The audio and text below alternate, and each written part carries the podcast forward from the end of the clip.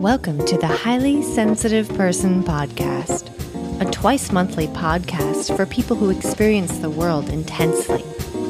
Join me on a journey of acceptance of our highly sensitive person traits.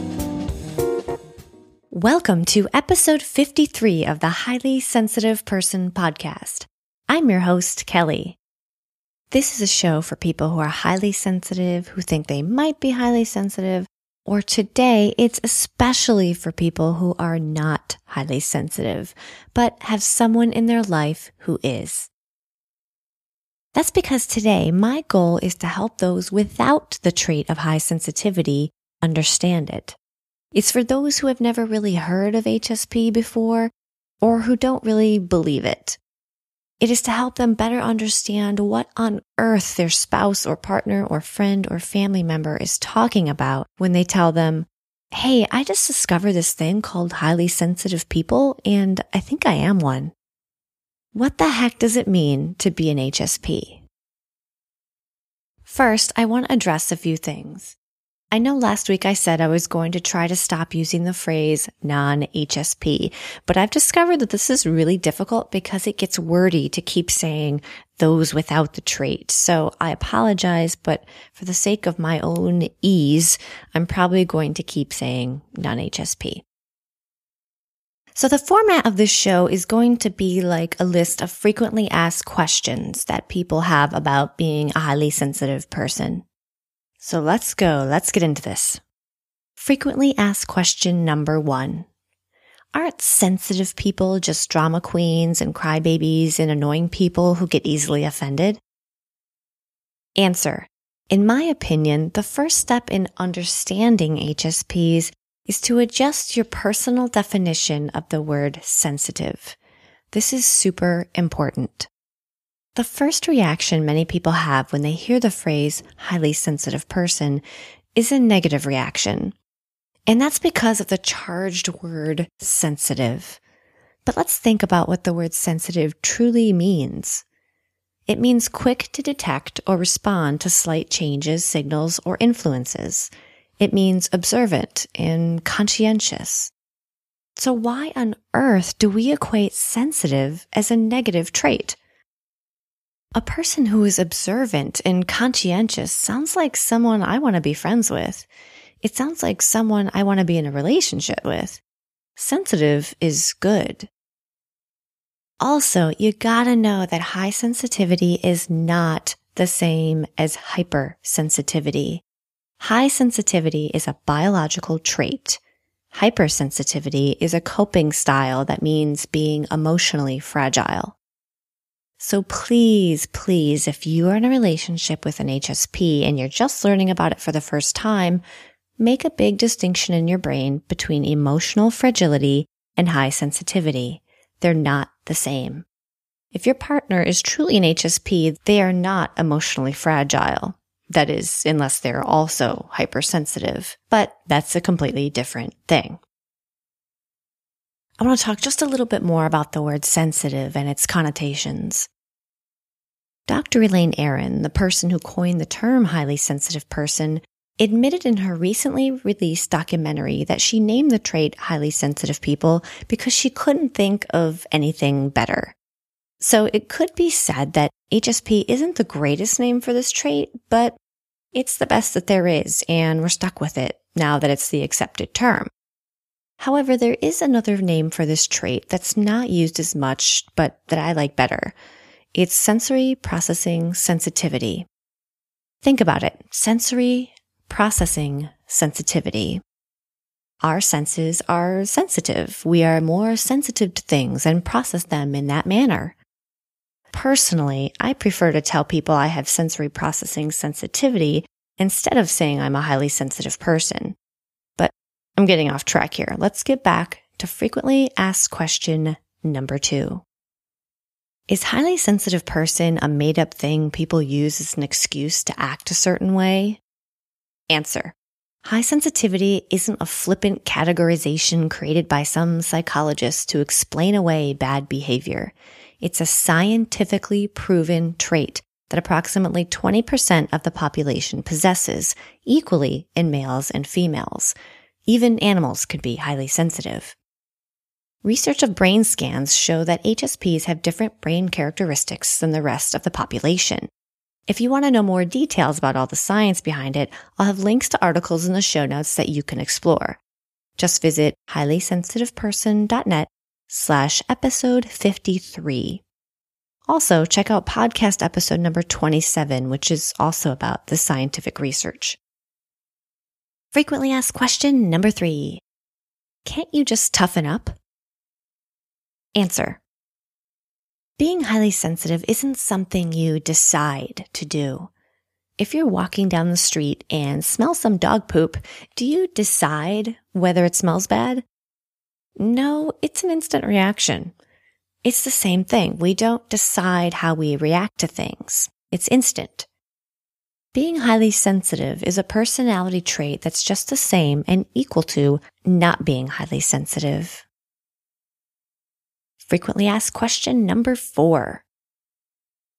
My partner was diagnosed as being highly sensitive.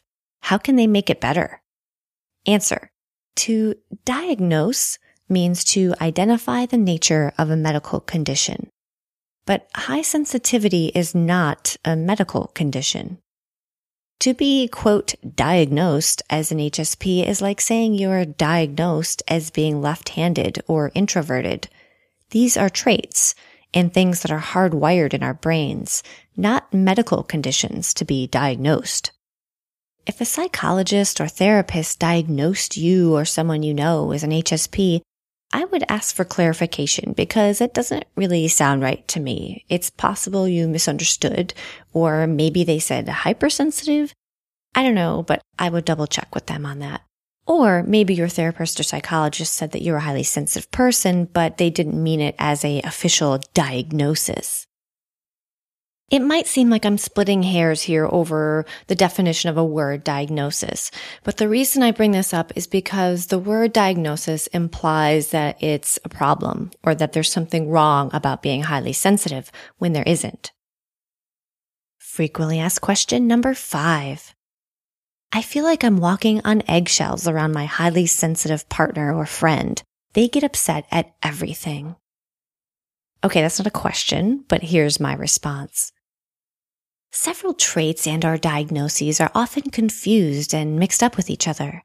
High sensitivity, hypersensitivity, introversion, anxiety, shyness, depression, asocial behavior, and more. Not everything can be attributed to being highly sensitive. Having the trait is not an excuse for bad behavior. It's possible someone may think they're simply highly sensitive when they are struggling with other issues, I recommend seeing a therapist or other trained professional for assistance in sorting all of that stuff out. Frequently asked question number six. How can I better understand and support my highly sensitive partner or friend or family member? That is a great question, I have to say. Okay, so try to understand that highly sensitive people often feel strong empathy for other people and creatures because they are conscientious and aware of others' moods and emotions. They often don't like having a lot of things to do at once. They're easily overwhelmed and overstimulated by the world around them. HSPs might not be able to answer questions or make decisions immediately. They need time to think and analyze things. HSPs often don't like the feeling that they don't have at least some iota of control over a situation, and they may be bothered or irritated by aspects of their environment, things that might seem trivial to you, like lighting or temperature. HSPs might be easily startled by sudden or loud sounds, and they may be deeply moved by music and art. Conversely, they might strongly dislike and avoid violence, like in movies, TV shows, and on the news. They may be extra sensitive to odors, noise, drugs, and caffeine. And HSPs are often introverts, but not always. In fact, about 30% of highly sensitive people are extroverts. Finally, folks, the most important thing is that you are trying to understand and learn with an open mind. That is the sign of a supportive partner and friend.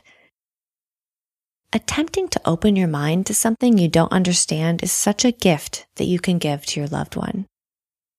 When your partner or friend tells you about high sensitivity for the first time, don't write it off. Don't act like it's stupid or unimportant.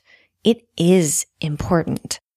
If you care about this person, you will also treat this piece of information as something important a little understanding on your part can go a long way. Pay attention to your partner's behavior and you'll start to pick up on their cues and eventually make more sense of their actions and reactions now that you know more about what it means to be a highly sensitive person. The key for my husband was that he listened to me when I told him I was an HSP. No, he didn't buy into it right away. He was skeptical, but over time, he realized that it made sense. He tells me that he understood that he didn't know everything and that there might be things he doesn't understand in the world, and high sensitivity was one of those things.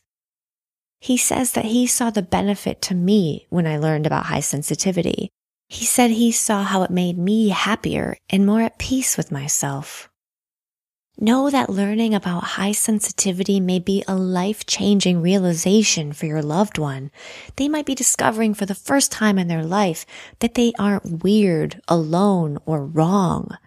They might be accepting themselves for the first time. That's huge.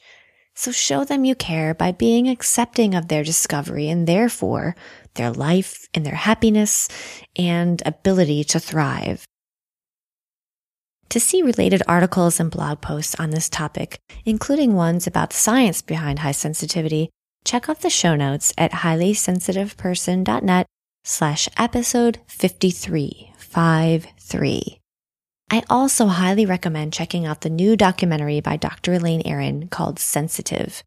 It came out in September 2015, last month, and it will be an incredible tool for people who are not highly sensitive to better understand the trait. However, at this time, it is not available for viewing. I know that the makers of the film has said they're working on distribution, so stay tuned. I'm sure at some point you'll be able to see it again. And at that time, it will be a great tool for learning about high sensitivity.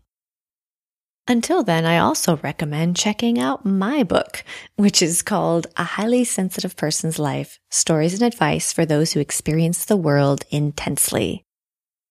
It's a collection of reflections about being highly sensitive. It's down to earth, easy to read, personal, and I've had a lot of people say that it's helped them better understand the HSPs in their life. You can find it at highlysensitiveperson.net slash book. If you enjoy this podcast and want to support it financially, then please become a patron. Go to patreon.com slash HSP. And I want to thank my newest patron, which is Sean at the No Totally podcast. Thanks so much, Sean. He interviewed me a while back on his show, which is called No Totally, and I really appreciate the support.